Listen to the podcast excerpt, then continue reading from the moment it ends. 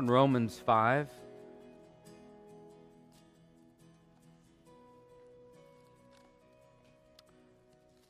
Last week we looked at the patriarch, the father. Now we're going to look at the oldest, Adam. Last week we came to understand that Jesus is the Son of God. This Sunday we get to learn that Jesus, through Adam, is the Son of Man. Adam's an interesting cat. Many of you know the story. God created and placed man and woman, man, as the pinnacle of his creation, made in his own image. And he placed them in this garden, the Garden of Eden, and told them they could eat of any tree that they wanted except for one, the tree of the knowledge of good and evil. For in the day you eat of it, God said, you'll surely die. And many of you are familiar with the story. The uh, enemy, Satan, came in the form of a serpent, for the serpent was more subtle than the beasts of the field, and came and presented himself to Eve and persuaded her to take of the apple, or the, excuse me, the fruit. We call it an apple, the fruit of the tree of the knowledge of good and evil. She ate and then gave to her husband. He ate. And then they ran when they heard the voice of God walking in the garden in the cool of the day. And they ran and hid themselves. They realized they were naked. They sewed together fig leaves and hid in the trees, and God called them out. God went and looked and brought them before his presence and got to the heart of the issue. And as they tried to blame one another, the, the, the woman tried to blame the serpent, the man tried to blame the woman. Um, as all of that happened, God pronounced both judgments and cursings down upon the earth. And from that, the Bible tells us that sin came upon man because of their disobedience.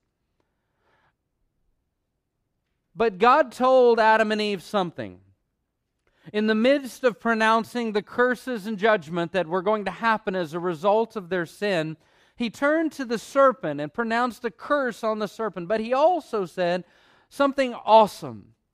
And in Scripture, it's really our first prophecy concerning Jesus Christ. It's, it's really the first Christmas story, and it happened in Genesis. And God told the enemy that the seed of the woman would come and would bruise his head. Now, think about this for a moment. The seed of the woman would come and would bruise his head. And I don't know what was going through Adam's mind at that time. I, I know that he had just undergone a lot, living in a paradise, living in a perfect relationship with his wife, a perfect relationship, perfect union with God. And yet, when sin came, all of that crashed. And I can't even begin to fathom what was going on in his mind. But in, in the book of Genesis, after God pronounces the curse, Adam says, the Bible records something. It says that Adam called his wife Eve because she was the mother of all the living. And I have to believe that that name Eve, the mother of all of the living, I believe that it had to do something in his mind, knowing that there was going to be a child, there was going to be offspring that was going to come. And even though we have seen death and destruction and deterioration as a result of sin, Adam still named his wife Eve because she was the mother of all the living. They had two boys, Cain and Abel. You know the story. One despised the other, was jealous of the other. One brought the good sacrifice of the sheep of the land, the other brought a sacrifice of the field. One sacrifice was accepted, the other was not, and Cain rose up against his brother Abel and murdered him in a field. And then failed to fess up to it. What happened to that? What happened to that promise of God? You see, one of the children was dead now and the only one that was living had just been banished. Cain had been given a mark that wherever he went, people would see that mark and fear him because God didn't want retribution to come on Cain. It was a mark of grace. But Cain was to be a vagabond all the days of his life. He was to be a wanderer all the rest of his days. So, what happened to that promise? How would the seed of the woman come if one son is dead and the other one is a wanderer, a wandering murderer? The Bible tells us that Adam knew his wife again and she bore him a son. And the son's name was Seth. And Eve says, I named him Seth because he is the appointed one. God has appointed me another child. You see, I think of something this Christmas time.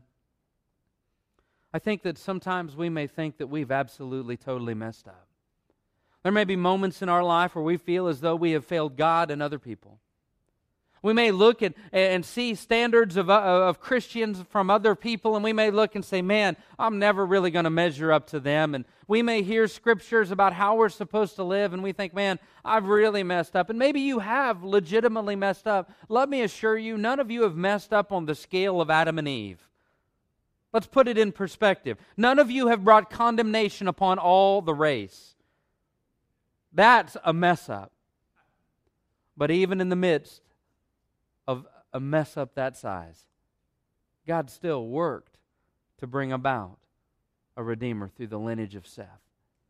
You see, both Matthew and Luke record the genealogy of Jesus Christ. Matthew, writing to a largely Jewish, predominantly Jewish audience, trying to confirm to them that Jesus is the long awaited Messiah, he takes the genealogy all the way back to Abraham. Luke trying to communicate to everybody that Jesus is not just the Messiah, he is the Lord of Lords, he is the King of Kings, he is the Savior for all the world, Jew and Gentile alike. Luke takes his genealogy past Abraham all the way back to Adam and then ultimately to God. And I want to pick up this morning in this story in Romans chapter 5. Because in Romans chapter 5, the Apostle Paul lines up both of these men. One of them is the first Adam, and in, in, in Paul's other letter, 1 Corinthians, in chapter 15, Jesus is referred to as the second Adam. So here we see not just Adam, we see what is referred to in this sense as the son of Adam. You know, you've heard the term son of man. It was one of Jesus' favorite ways to self designate himself. He referred to himself as son of man even more than he referred to himself as son of God. And it was a way, no doubt, for the Jewish folks to be able to make that understanding as Ezekiel was referred to, I believe, 93 times as the Son of Man in his prophecy. So he's able to connect with the Jewish audience, but it did more than to connect his Jewish audience to who he was. It was an opportunity for him to communicate I am not just the Son of God in that I am 100% God, but I am also the Son of Man. I am clothed in flesh. I am Emmanuel, God with us. I am God 100% and man 100% as well. Son of man, son of Adam in this sense. Notice in Romans chapter 5, what a beautiful chapter. Verse 6 For when we were still without strength in due time, Christ died for the ungodly. Can we get an amen on verse 6? Wow. For scarcely for a righteous man will one die. Yet perhaps for a good man someone would even dare to die. But God demonstrates his own love towards us in that while we were still sinners, Christ died for us. Much more then, having now been justified by his blood, we shall be saved from wrath through him. For if, when we were enemies, we were reconciled to God through the death of his Son, much more, having been reconciled, we shall be saved by his life. And not only that, but we also rejoice in God through our Lord Jesus Christ, through whom we have now received the reconciliation. Therefore, just as through one man sin entered the world, and death through sin, and thus death spread to all men, because all sinned. For until the law, sin was in the world, but sin was not imputed when there is no law. Nevertheless, death reigned from Adam to Moses, even over those who had not sinned according to the likeness of the transgression of Adam, who is a type of him who was to come. But the free gift is not like the offense, for if by one man's offense many died, Adam, much more the grace of God and the gift by the grace of the one man, Jesus Christ, abounded to many. And the gift is not like that which came through the one who sinned, for the judgment which came from one offense resulted in condemnation. But the free gift which came from many offenses resulted in justification. For if by one man's offense death reigned through the one, much more those who receive abundance of grace and of the gift of righteousness will reign in life through the one, Jesus Christ. Let me stop in verse 17. It does obviously continue. We see where he is now contrasting both Adam and Jesus. And I want you to see in this text, first it reveals that there's a problem. A problem. This is why God had to send his son Jesus Christ, because there is a problem. Not a problem that God did not foresee.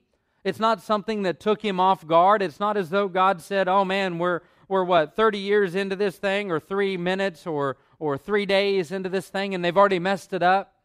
Now I've got to go to plan B. No, it didn't work like that. You see, God already knew all of this was going to take place. It's the beautiful mystery of his foreknowledge. And the Bible tells us here that the problem was a specific problem. In fact, if you look at it, it's almost as though Paul is writing and, and communicating to the world that this problem was not just uh, was not just sin. He refers to it almost in disease-like terminology. Notice what he says in verse number 12.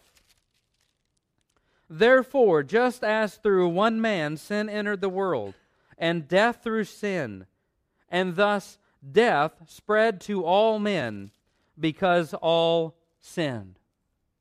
The problem was sin that came from Adam. Adam and Eve sinning. They bore children who also had that sin nature, being bent toward sin, a desire, a propensity, if you will, to sin, to do what was wrong rather than to do what was right. If you think about it, those of you that have children or have had children or grandchildren or nieces, nephews.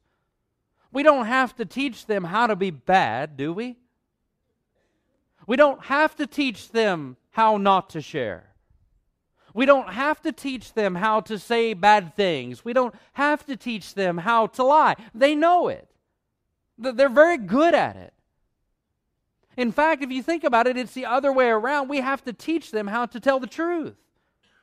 We have to teach them how to share. We have to teach them how to love because no matter how cute my kids are and how cute your grandkids are and how wonderful we may think they are, they have a sin problem too. We are born with that sin nature passed down through Adam. We can't get around it. We've all got the same genealogy in a sense, in that we have all come as descendants from Adam and Eve. We all have that problem, and the Bible makes it clear. It, it, the problem is sin. Where did it come from? Adam. He messed up big. Where did it go? To all men. Notice, notice this. It's spread. It's, it's the spiritual, deadly epidemic. Isn't it ironic that if I was to tell you that there was someone in the hospital this week that had been that had contracted Ebola and they were in our hospital I'm not going to tell you which one because they are not. This is what we refer to as in preaching as an illustration okay if I said that, if I got up and said, you know what, there's a confirmed case of Ebola in one of our hospitals, what would you do? I know what you would do. What would the rest of us do? Would we head to our bunkers?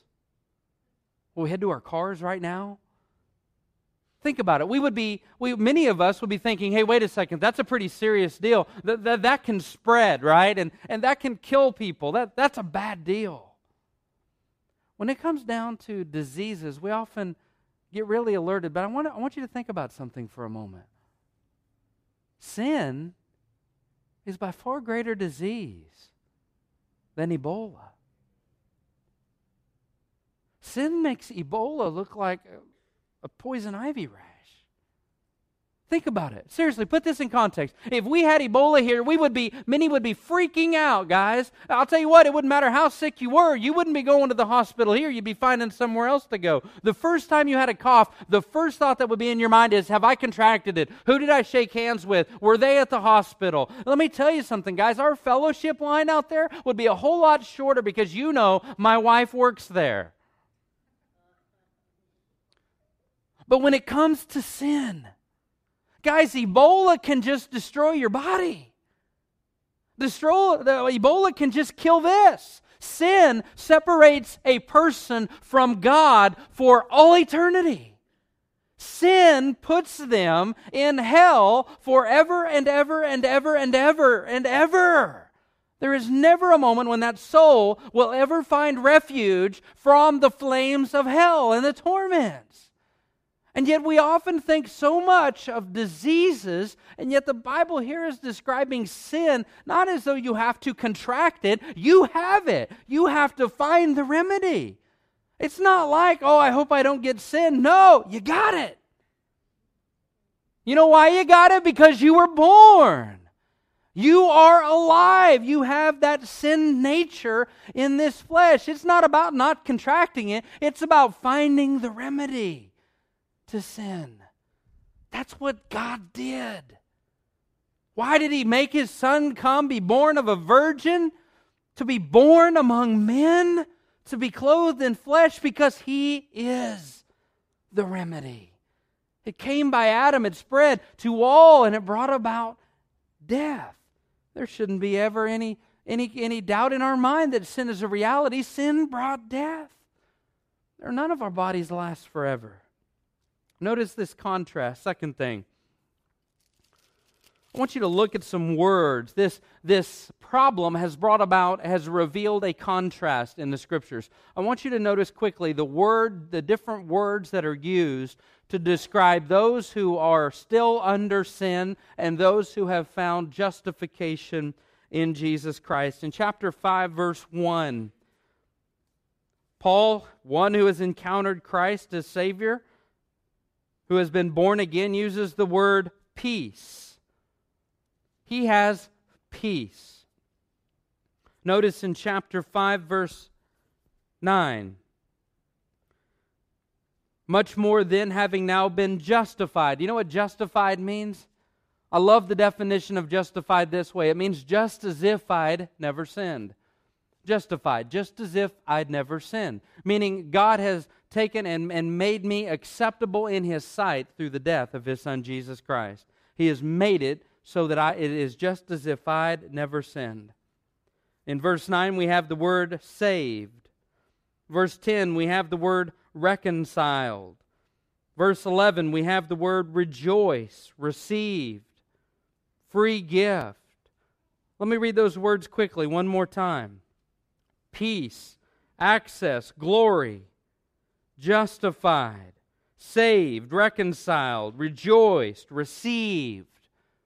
Great words. Great words to describe the life of the believer. But now notice Adam's or Paul's words for those who are outside of salvation.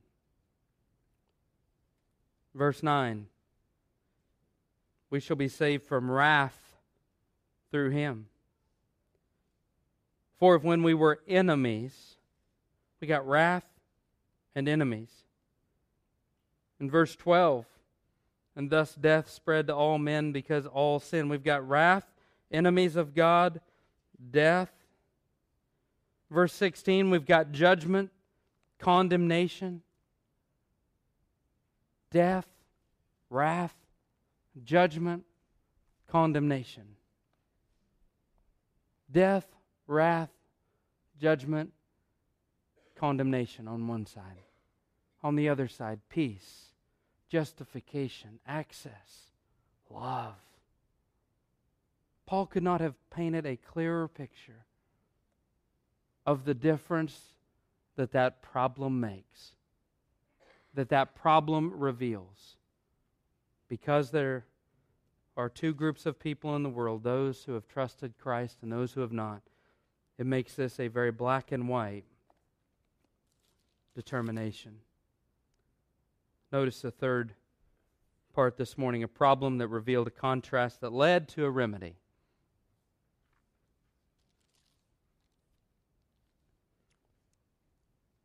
Verse 9 Much more then, having now been justified by his blood, we shall be saved from wrath through him. For if when we were enemies we were reconciled to God through the death of his Son, much more having been reconciled, we shall be saved by his life. What's the remedy? Paul says it's justification through Jesus Christ. You see that great span, that great chasm, if you will, between us and God was our sin. And what Paul says is this the first Adam made that space. The second Adam came to bridge that gap. He bridged that gap through, you could think of the crossbeam on the cross, providing a bridge for man to be able to go to God. Why? We studied this last week. How did he do it? Because being 100% God, he could. Being 100% man, he did. He fulfilled the requirements of God's standard of holiness that we could not. He provided for us that bridge that we were unable to get across. It was too wide, too deep, too far. We were un- incapable of spanning it. And that is why God sent his son. What is it? It's justification. Where did it come from? Jesus Christ. Jesus is mentioned perfectly in this specifically six times Jesus Christ, Lord Jesus Christ, Christ in our text this morning. How did it come? Guys, here's the beautiful part. How did it come? Well, it tells us in verse 6, 7, and 8 how it came. For when we were still without strength in due time, Christ died for the ungodly. For scarcely for a righteous man will one die, yet perhaps for a good man some would even dare to die. But God demonstrates his love toward us in that while we were still sinners, Christ died for us. How did it come? It came to incapable, undeserving sinners. We were enemies of God. There were none of us that were reaching out for Him. None of us were initiating this relationship. None of us were saying, God, uh, we're sinners and we need you to do something. We were so morally bankrupt that God had to be the one to initiate this offering for our sake. It's not just to us, but it's through his Son. Much more than, verse 9, having now been justified by his blood, we shall be saved from wrath through him. For if when we were enemies we were reconciled to God through the death of his Son, much more, having been reconciled, we shall be saved by his life. Came to undeserving sinners through a perfect Savior. How do we get it? How does it become ours? Can we earn it? If we could earn it. Guys, there are some that believe we can earn our salvation. There are some that believe that they can do enough good things to undo or outweigh the bad that they've done. And I would tell you that those that believe that they can earn their justification with God, they have too high of a view of their own selves and too low of a view of God's holiness.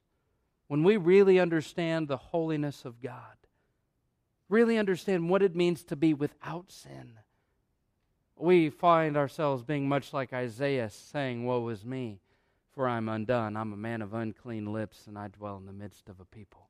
We find ourselves condemned. We couldn't buy it, we couldn't earn it. The Bible says it is the free gift of grace. For by grace you have been saved through faith We know that it requires us to be able to say, God, I know I'm a sinner. I know you sent your son to bridge that gap from me to you through his perfect life, his death on my behalf, and his resurrection from the grave. And today I receive, I believe, and I receive that free gift of eternal life through Jesus Christ. That's how it happens. We know it's through faith, but notice what the Apostle Paul told the Ephesians it is by grace through faith. Yes, we, we, we promote faith. We have to have believing, saving faith in Jesus Christ, but Paul backs it up a little bit. And he says, You know what? You could have had all the faith in the world, but had God not had the grace to be able to provide that plan of salvation, we would still be lost. It is by grace through faith. Why why is Christ referred to as the second Adam? Why did he refer to himself as the Son of Man more times than any other title in the Scriptures? It's because he wanted us to know.